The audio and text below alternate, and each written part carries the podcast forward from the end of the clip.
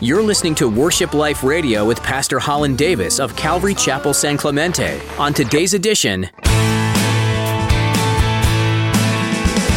I want you to notice about the feast. And the first is that each feast occurs in a season, it occurs at a distinct time, and it's a sign to us. Now, what does a sign do? A sign points you someplace, right? A sign directs you, it focuses your attention. And so, what these feasts do is they focus your attention on God's plan of redemption. When you read Scripture, you might skim across details that don't seem to have that much importance to the overall story. However, Pastor Holland shows us today that God is not flippant in his doling out of details. God has precisely and intricately worked things together so that it should be nearly impossible for us to miss what he's doing. God's love and redemption are like fingerprints all over his creation, and his voice is unmistakable in the pages of the Bible. Stay tuned so that you don't miss out. Let's join Pastor Holland in the book of Leviticus, chapter 23, as he begins his message Spring Feasts. We're going to be looking at God's calendar for redemption, God's calendar in the scriptures. And today we're going to be looking specifically at the spring feast. Next week we're going to be looking at the fall feast.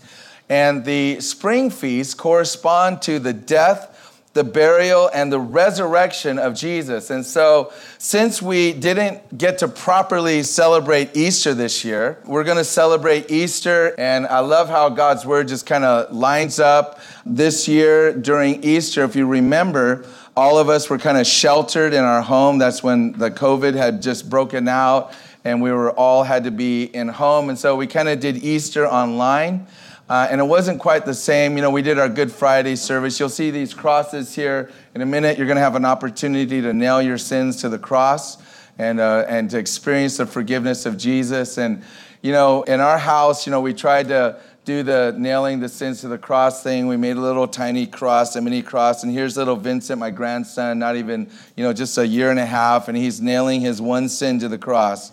You know, the, that sin of, you know, the diaper sin, you know, that happens several times a day. You know, he's in there doing that. And it was like a nice home video, but it wasn't like the same as gathering together and celebrating Easter. And so I thought we need to celebrate Easter. We need to have our times, right? We need to have our festivals because they're important to us, they're significant to us.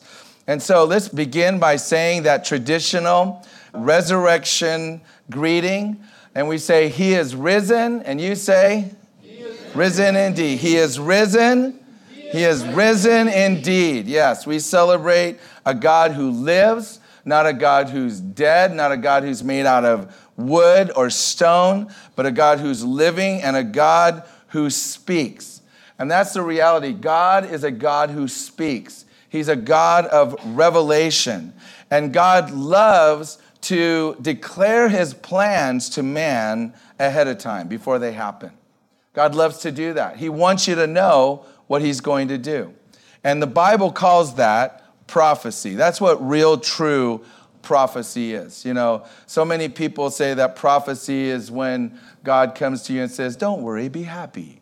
You know, or, or, you know, oh, I see you as a little butterfly and I see your potential, you know, and, and there's some goofy stuff out there in the name of prophecy. But prophecy is when God tells you what his plans are in advance. He reveals to you history in advance. And so Isaiah 46, 9 through 10 says, Remember the former things of old, for I am God, and there is no other. I am God, and there is none like me, declaring the end from the beginning, and from ancient times things that are not yet done, saying, My counsel shall stand, and I will do all my pleasure. So God reveals to you his plans in advance. I'll share with you something that when we were in our outreaches in the Midwest, and, and if you remember at the end of the year, God speaks to us and tells us what's going to happen in the coming year. And He said it's going to be a year of storms. He said the storms are going to come, but He said you're not going to simply survive the storms. You're going to thrive in the midst of the storms. And guess what? The storm came. But God said that we weren't just going to survive the storm, we we're going to thrive in the storm. And guess what? As we've gone through the storm, we've not just survived, we've thrived. God has blessed us in the midst of us. And it's, it's crazy. Those of us that are kind of on the board, we see how God's blessing our church, and it's like, it's unbelievable to us. It doesn't make any sense to us, the blessing of God. Isn't that amazing? And so we don't have to wander around like people that don't know the will of God. You know, oh, I wonder what God's will is. Read His Word. His Word will tell us what His will is. And listen to His voice, He will speak to you. And that's what makes the Bible so unique. It's the only book that writes history in advance. It writes his story before it happens, so that when it happens, you'll be prepared to give him glory. And the seven feasts of Israel is God's timetable for mankind. It lays out God's plan for redemption for all of mankind. You know, when God created the sun and the moon, he said in Genesis 1:14, "Let there be lights in the firmament of the heavens to divide the day from the night, and let them be for signs and seasons and for days and years." In Psalms 104 verse 19 it says that God appointed the moon for seasons. And in Leviticus 23 4, it says, These are the feasts of the Lord which you will proclaim it says in your Bible, at your appointed times, but in the Hebrew, it says, you will proclaim them in their seasons. And so, God, through the feasts, are revealing to us his seasons, his times and his seasons. Now, keep this in mind because next week, when we look at the fall feasts, the signs, the appointed times, and the, and the seasons of God for the fall, Jesus said, you don't know the day or the hour, but you can know what? The times and the seasons. So, guess what? When we look at those, I hope you get really excited because all of a sudden it's going to come clear to you that we're in the times and the seasons that Jesus was talking about. Today, we're going to look at the spring feasts. Paul, writing to the Colossians, said in Colossians 2, verses 16 and 17 let no one judge you in food or drink or regarding a festival or a new moon or sabbaths which are a shadow of things to come. And so these festivals are shadows of things to come but the substance is of christ. You know the difference between the Jewish calendar and our calendar, which is based on the Gregorian calendar, is that the Jewish calendar is based on the moon. It's called a lunar calendar. And so it's every 30 days. The Gregorian calendar is based on the sun. So there's a little bit of variation between the dates in the Old Testament, the dates in the Bible, the Hebrew dates, and our English dates. And so whenever you find someone who is trying to interpret the Bible through the Gregorian calendar, they're going to miss some of the important dates. They're not going to get it straight because they're going to miss what God is doing because he was writing in the Hebrews, to the Hebrews, not to the world. And so he's going to interpret it in their language. And there's two things I want you to notice about the feast. And the first is that each feast occurs in a season, it occurs at a distinct time, and it's a sign to us. Now, what does a sign do? A sign points you someplace, right?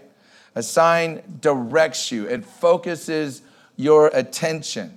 And so, what these feasts do is they focus your attention on God's plan of redemption. They focus your attention on what God is about to do.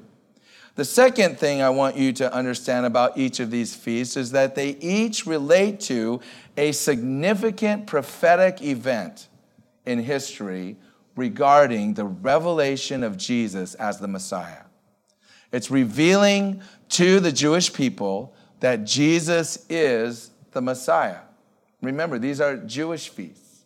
So God is speaking to the nation of Israel that he is going to reveal who Messiah is. And if we as Gentiles are paying attention, we get the revelation too.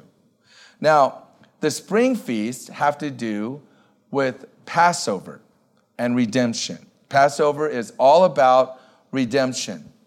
The fall feasts have to do with the revelation, the unveiling of Messiah. Consequently, what's the last book in the Bible? The book of Revelation. But what's the full title? The revelation of Jesus Christ. What is Christ? Greek for Messiah. It's the revelation of Jesus as the Messiah. And so you have the spring feast, which have to do with redemption. You have the fall feast, which have to do with the revelation of Messiah to the world, and especially the nation of Israel. What do you have in between? The spring feast and the fall feast? The summer harvest. It's the summer harvest. And everything in the summer harvest has to do with the message of salvation going out to all the nations. Now, that was supposed to be the nation of Israel. The nation of Israel was supposed to be the light to the nations, but they rejected God. They rejected God and they broke their covenant with God by giving themselves over to idols. And so God raised up another people called the church. And during this summer harvest, God is using the church to bring the message of the gospel to the whole world. But that doesn't mean that God is finished with Israel. There are those that believe that the church has replaced Israel in prophecy and scripture, and that is a mistake. That is wrong. That's wrong theology. Especially in the Reformed tradition, they, they believe that.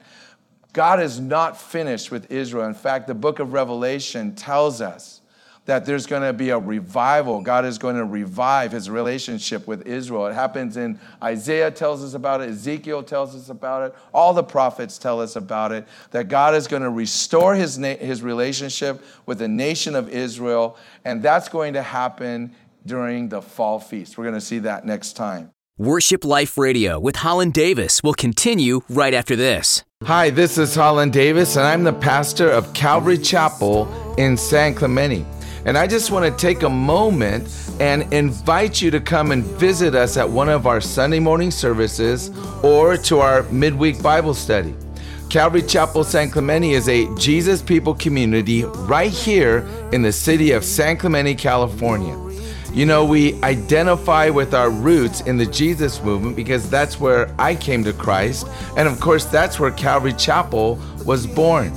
When you come to our church, you're going to find a church that loves to worship the Lord with song. We love to study God's word verse by verse, and we love to share the love of God with other people. If that's the kind of church you're looking for, consider visiting us. You can find out all about us online at calvarysanclemente.org. We look forward to worshiping with you soon, and may God richly bless you. Now, let's continue with today's edition of Worship Life Radio.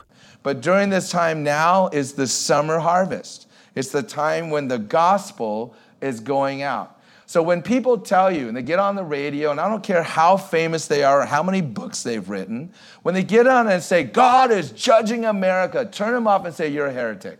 You're a heretic. Why? Because we're not in the time of judgment, we're in the time of harvest. God's grace is being poured out. And every person that proclaims that God is judging America right now through the COVID or through 9 11, I remember all these guys that got on, some guys up in uh, Glendora uh, that are under persecution right now. They got on the radio and t- national TV and said, God is judging America and he's destroying the Twin Towers.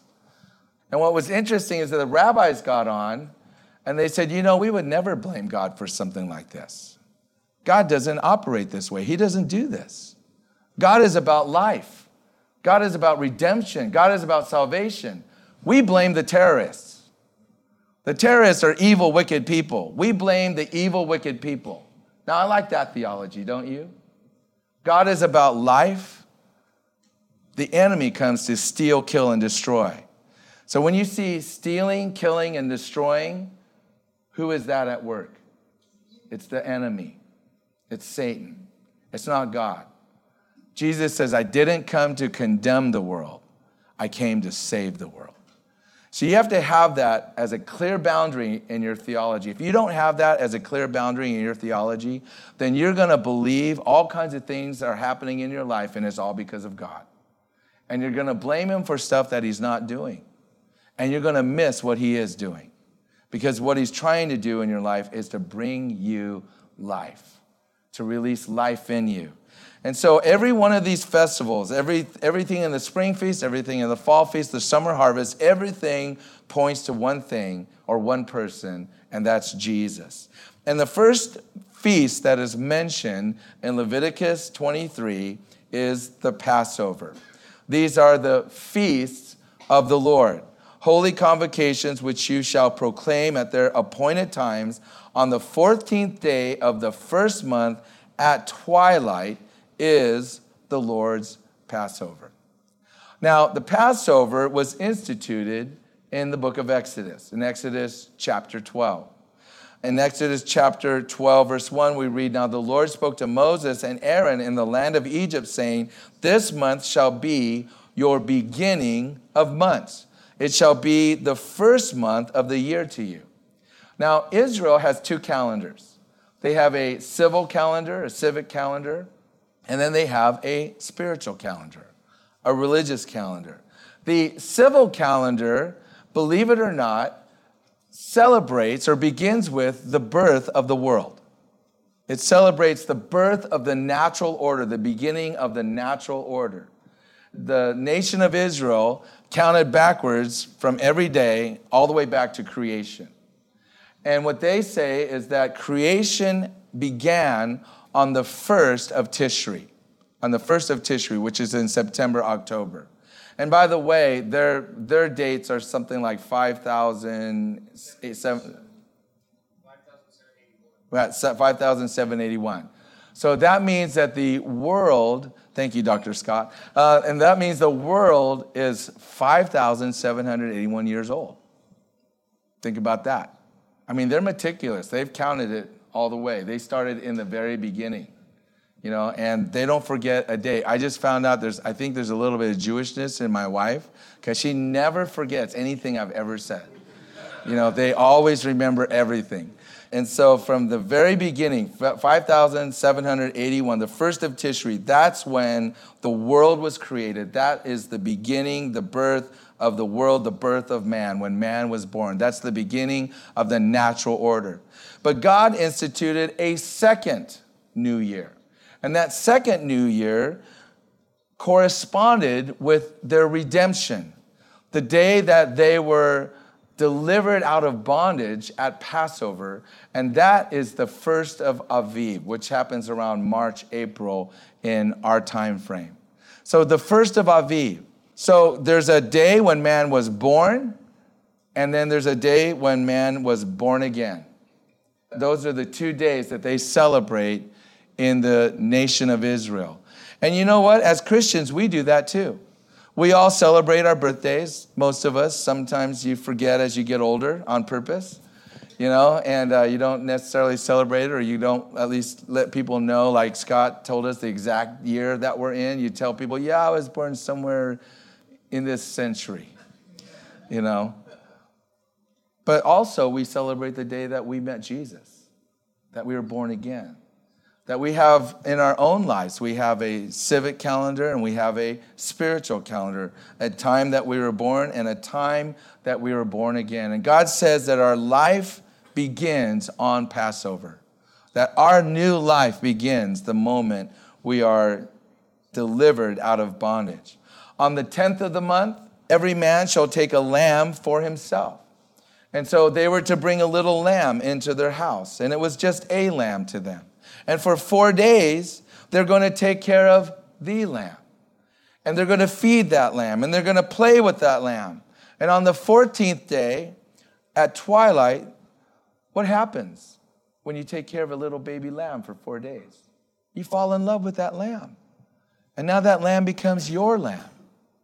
You know, and so they take their lamb and they the lamb that they fed, the lamb that they played with, and they were to kill their lamb at the door of their home. And they were to take the blood and put it on the two doorposts and on the lintel. And when they would apply the blood, the doorpost, the lintel, and the other doorpost. And what sign were they making when they would do this? They're Jewish. What is it? The Tav. The Tav. It's the Hebrew letter Tav. Now, what is significant about the Hebrew letter Tav? It's the last letter of the Hebrew alphabet. The first letter is Aleph. You have the Aleph and the Tav. Aleph is the first letter, Tav is the last letter. If you were to say it in the Greek, it would be the Alpha and the Omega. The Alpha and the Omega. Who is the Alpha and the Omega? Jesus is the Alpha and the Omega. Jesus is the Aleph and the Tav. But here's what's interesting that we, what we see in modern Judaism today, in the, in the Hebrew letters that we see today, uh, it's one thing, but in ancient Hebrew, it would have looked different. In ancient Hebrew, they would have, they would have made the sign of the Tav like this up and across. Up and across. And what does that look like? It was the sign of the cross. So the Tav in Hebrew is the ancient sign of the cross. And it's not just any cross, it's a cross made out of blood. It's a blood stained cross. And the blood is important because without the shedding of blood, there is no remission, no forgiveness of sins. And it's through the shedding of innocent blood that we are delivered out of darkness and brought into the light. And during the night, the angel of death went through the entire camp of the Egyptians and killed the firstborn of every family in the land of Egypt, including the animals. And every home that had the sign of the blood, the sign of the cross, the Tav, on their door of their house, the angel passed over it. And that's why it's referred to as the Passover. And the plague of death did not come to the house. Now, Paul makes it emphatic. He makes a clear connection between Jesus and the Passover in 1 Corinthians 5 7. He says, For indeed, Christ, our Passover, was sacrificed for us. And so Jesus is the Passover lamb. He is our Passover, and Passover points us to the death of Jesus as our Passover lamb. The very next day, after Passover begins the feast of unleavened bread. In verse 6 of chapter 23, we read, On the 15th day of the same month is the feast of unleavened bread to the Lord. Seven days you must eat unleavened bread. On the first day you shall have a holy convocation. You shall do no customary work on it. It's a day of rest, it's a Sabbath, it's a Shabbat. But you shall offer an offering made by fire to the Lord for seven days. The seventh day shall be a holy convocation, another Shabbat, and you shall do no customary work on it. Now, he says here that they are to eat unleavened bread. And leaven in Scripture is a type of sin. And so this is bread that is supposed to have no sin in it. Bread that has no sin in it. Now, wouldn't it be interesting to find out what this bread represents? Friends, we want you to know how special you are to us, but more importantly, we want you to know how special you are to God. God loves you, and He gave everything for you so that you could have eternal life. His Son Jesus died on the cross for your sins so that you could be forgiven and you could know that you're going to spend eternity in heaven. Why don't you pray this simple prayer, mean it with all your heart, and make that decision to surrender your life to Jesus Christ, to say, Jesus, I surrender to you. Forgive me for living my life without you. I don't want to live without you anymore. I want to live for you. Forgive me for breaking your law and fill me with your Holy Spirit and give me the power to live for you all the days of my life. And if you pray that prayer, you can have the assurance that you're going to spend eternity with Jesus in heaven. And I look forward to spending that eternity with you. You've been listening to Worship Life Radio with Pastor Holland Davis. As we wrap up today's message, we want to give you the opportunity to partner with us in ministry. This radio broadcast is, in a way, a virtual mission field. We're praying that every time a message is shared, someone's heart is drawn to Jesus. We pray for grace to be known and for lives to be changed. Would you join us in lifting up your fellow listeners to the Lord? Ask God to protect them and draw them closer with each moment they listen. There's one more way you can partner with us, too. Would you prayerfully consider financially supporting Worship Life Radio? Every amount given, no matter the size, will be used to spread the gospel message, and we're so grateful for it. You can find out more and donate securely online at calvarysanclemente.org. Just click on Give. Thanks for partnering with us here at Worship Life Radio. Do you live in the San Clemente area? If so, we'd love to have you join us for worship at Calvary Chapel San Clemente. We meet every Sunday at 8 and 10 a.m., and we have a Bible study on Thursdays at 6:30 p.m. that you're welcome to be a part of too. Come for a time of singing praises, learning from the Bible, and being with your brothers and sisters in Christ. If you can't come in person just yet, that's okay. You can still be a part of our church online through our website. Find out more at calvarysanclemente.org. That's all the time we have for today. Thanks for tuning in, and be sure to join us next time for another edition of Worship Life Radio. Every one of us is on a journey of grace. God wants you to be free and full of joy. Pastor Holland's message series, A Journey of Grace, will help you discover how to live the abundant life that Jesus promises to give you today. Order your personal copy of A Journey of Grace at worshipliferadio.com.